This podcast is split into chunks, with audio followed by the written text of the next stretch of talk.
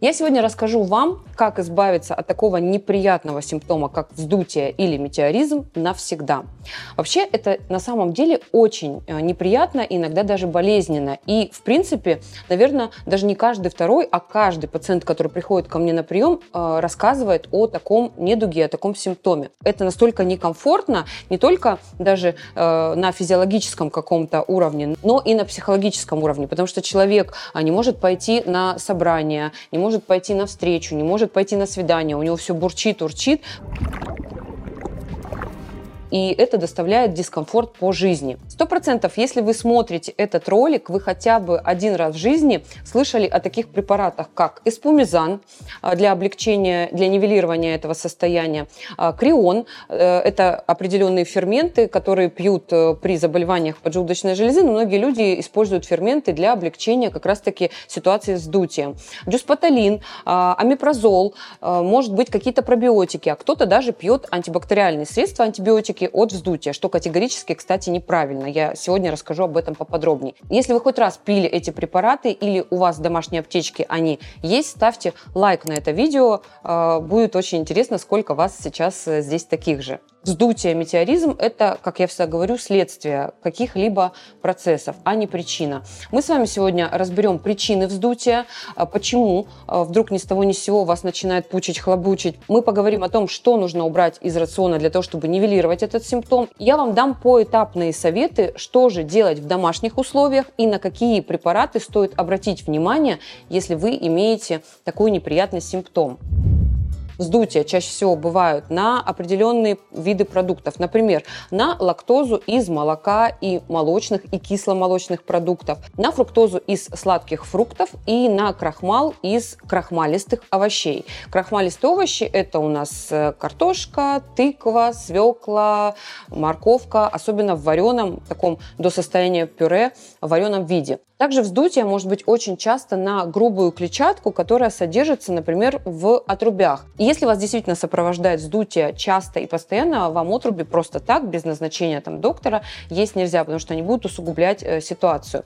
А, также известно всем, что вздутие может быть на бобовые, это нормальная реакция даже для здорового организма, и на цельное зерно. Цельное зерно равно глютен. Глютен – это белок, который содержится в зерновых продуктах, или в муке, э, который вызывает в нашем организме как раз-таки вот эту реакцию брожения. Это не означает, что вот эти все полезные достаточно продукты да, нужно убирать из своего рациона, но вы должны четко понимать, на какой продукт у вас реакция, а, и, естественно, эти продукты минимизировать или исключить из своего рациона. Интересный момент. Фактор, который провоцирует вздутие больше всего и чаще всего, это, конечно же, наш любимый сахар, сахаросодержащие продукты и простые углеводы. Кто не знает, простые углеводы углеводы – это разные конфеточки, выпечка, булки, то есть сочетание сладкого чаще всего с жирным. Или просто большое количество углеводов в той или иной пище. Когда мы едим а, много сахара или много простых углеводов, а, наш с вами организм реагирует на поступление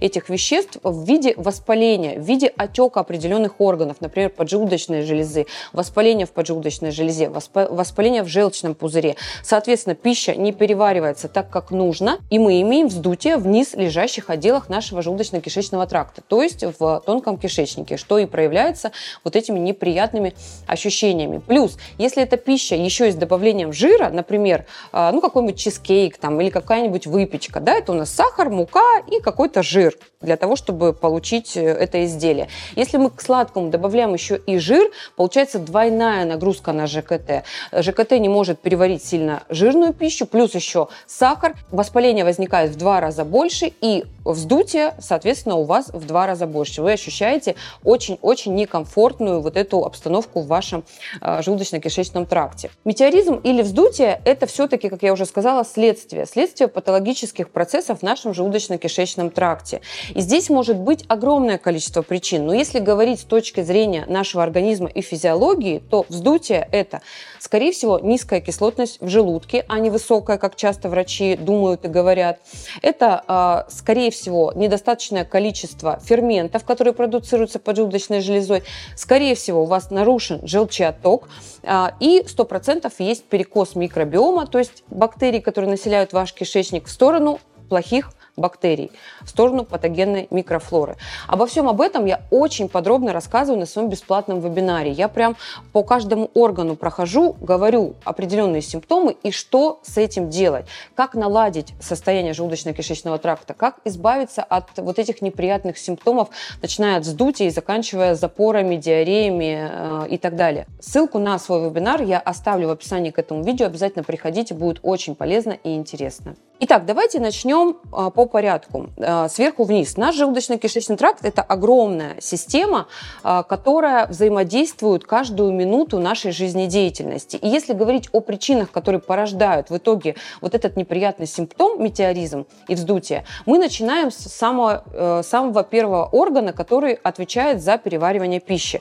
Это, естественно, желудок. Вы привыкли слышать от врачей о том, что если у вас болит желудок, если вы имеете какую-то проблему по типу типу язвенной болезни желудка или гастрита, воспаления да, слизистой оболочки желудка, то в этом, скорее всего, виновата а, повышенная кислотность. И до сих пор так очень многие врачи считают. Мы же, врачи превентивной медицины, всегда копаем глубже. Если взять пациентов с заболеваниями ЖКТ за 100%, то примерно 90% из них будут иметь низкую кислотность в желудке. А, соляная кислота не вырабатывается в достаточном количестве, кислотность низкая, а, больше перекос идет в щелочную среду. Соответственно, еда, которая поступает в желудок, она не может перевариться так, как должна. Соответственно, идем дальше. Берем следующий орган – поджелудочная железа. Поджелудочная железа – очень интересный орган, который, с одной стороны, является органом, вырабатывающим гормоны, определенные глюкогон, инсулин, а с другой стороны, это орган, который вырабатывает различные ферменты для переваривания нашей пищи. Если мы едим белок, а поджелудочная вырабатывает ферменты для расщепления белка и также с углеводами и с жирами. Так вот, если а, поджелудочная не дорабатывает, если, например, в ней есть воспаление, например, панкреатит, что бывает у каждого второго пациента, который обращается к нам, если поджелудочная очень сильно перегружена из-за большого количества углеводов, например, или какой-то инфекционной патологии, то, естественно, она не будет вырабатывать достаточное количество ферментов для переваривания вашей пищи. Идем дальше. Следующий орган, который очень важен э, в правильной регуляции пищеварения – это желчный пузырь. Такой маленький, но гиперважный орган, о котором мы должны с вами заботиться. Опять же, наверное, а, даже не каждый второй, а каждый человек, который имеет проблемы и какие-то симптомы по желудочно-кишечному тракту, имеет нарушенный желчеоток и какие-то проблемы с желчным пузырем, такие как, например, дискинезия желчевыводящих путей, очень популярный диагноз, перекрут желчного пузыря, полипы в желчном, камушки, может быть, в виде желчекаменной болезни и так далее. Так вот, Желчь – это очень важный пищеварительный сок. У желчи огромное количество разных функций, и она вырабатывается у нас в печени, а хранится, концентрируется до нужного уровня а, в желчном пузыре. И если сказать честно, наверное, я бы поставила а, нарушение желчеотока и проблемы с желчным пузырем на первое место в нашем сегодняшнем с вами топе. То есть, если у человека не работает, не функционирует желчный пузырь так, как нужно, у него никогда не будет а, здорового желудочно-кишечного тракта, нормального переваривания и э, вздутие как раз-таки это самый явный симптом, что с вашим желчным что-то не так. Почему? Желчь это универсальное, знаете, как моющее вещество, антисептик, который убивает патогенные микробы, убивает на верхних этапах переваривания пищи, не пуская их в нижние отделы, не пуская их в тонкий и толстый кишечник. Следующая функция желчи – это переваривание и расщепление жиров. Наверное, одна из самых таких важных функций желчного пузыря. И желчь, она как бы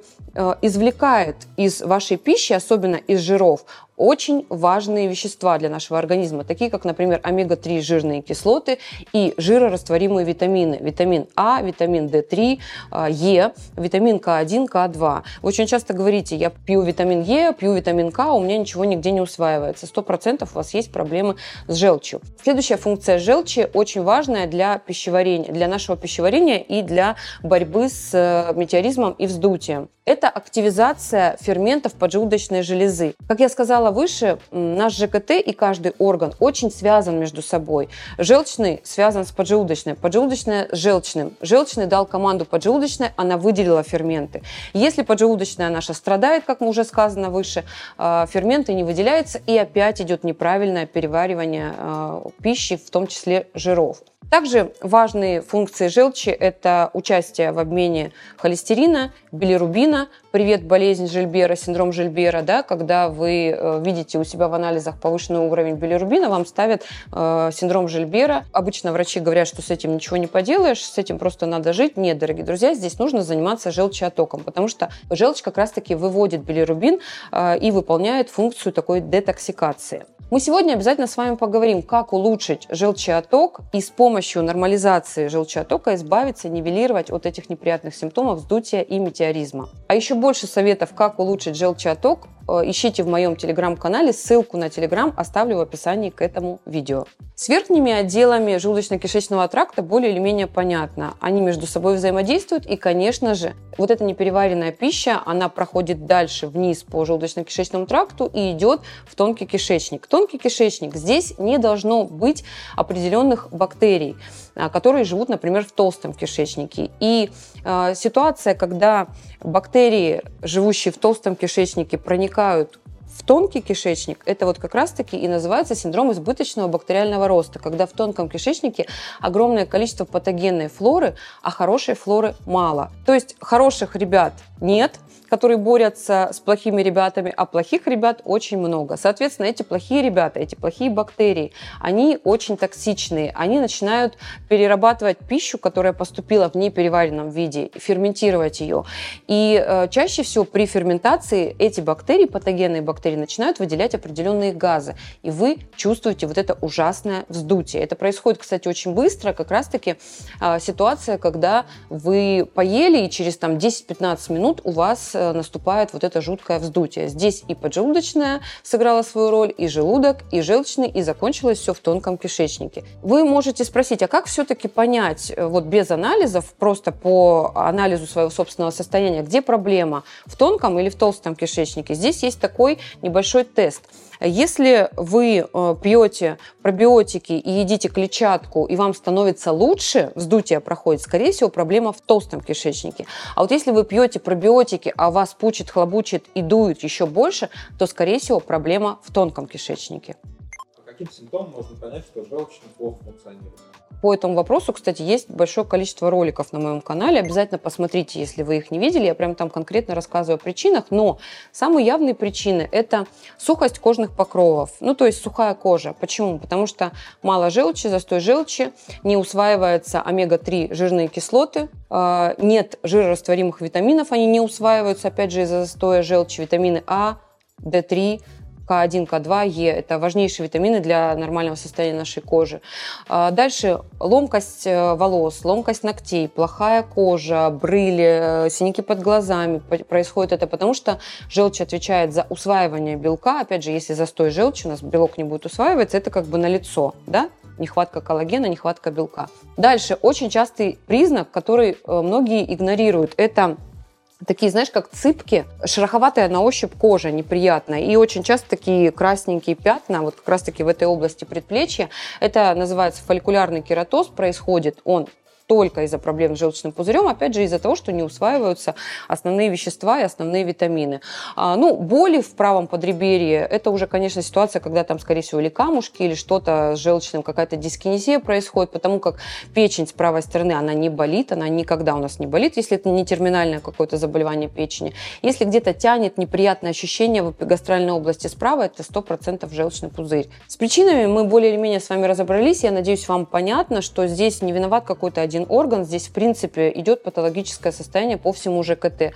Где-то что-то один орган сработал неправильно, и цепной реакцией задействован весь ЖКТ. А теперь хотелось бы сказать следующее. При описанных мною симптомах вы что чаще всего делаете? Вы не идете к врачу, вы не разбираетесь со своим ЖКТ, а, вы начинаете что-то из еды исключать, исключать жиры, садитесь на безжировую диету, чего делать категорически нельзя. Вы начинаете какими-то способами непонятными лечиться. Но чаще всего вы идете в аптеку за эспумизаном, дюспоталином, амипрозолом и так далее. Этого делать категорически нельзя, потому что, как я уже сказала, причины одной нет. Здесь э, достаточно много причин. И заниматься нивелированием вздутия метеоризма нужно комплексно, потому что один препарат, он вам поможет здесь и сейчас, но ситуация будет усугубляться, и вы будете себя чувствовать хуже, хуже и хуже, потому как вздутие, еще раз повторюсь, это симптом, и его игнорировать нельзя. Итак, что делать, чтобы убрать вздутие один раз и навсегда? Первый пункт. Исходим из причин. И самое важное, это, конечно же, исключить простые углеводы. Конфетки, бараночки,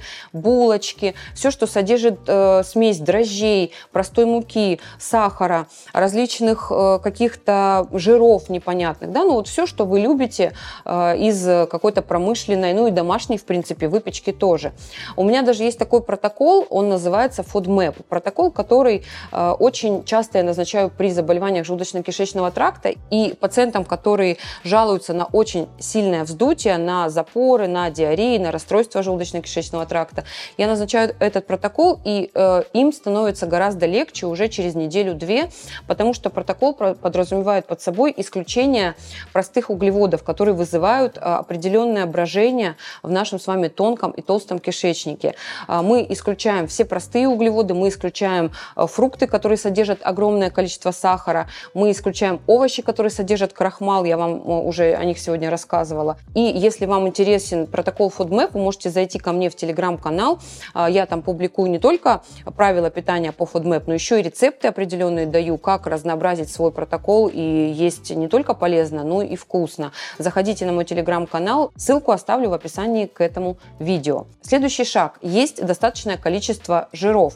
Нет жиров, не вырабатывается желчь, желчь застаивается, соответственно, мы получаем с вами вздутие и все неприятные ощущения, которые связаны с дисбалансом работы ЖКТ. Следующий очень важный пункт. Есть три раза в день. Когда вам говорят, ешь 4-5 а, раз в день, когда тебе говорят, ешь дробно и много, это не про здоровье, дорогие друзья. Пятиразовый, шестиразовый э, протокол питания, шестиразовое питание подходит людям, которые испытывают очень серьезные э, нагрузки и энергетические потери. Ну, то есть э, профессиональным спортсменам, которые тренируются каждый день по два раза в день и просто не могут взять из э, трехразового рациона э, все необходимые элементы для питания. Либо людям э, в, с острыми заболеваниями ЖКТ в период период реабилитации. Всем остальным а, я рекомендую трехразовое питание. Почему? Потому что это а, а, создает определенный режим. Первое, у вас нет скачков инсулина, то есть поджелудочная железа не перегружается.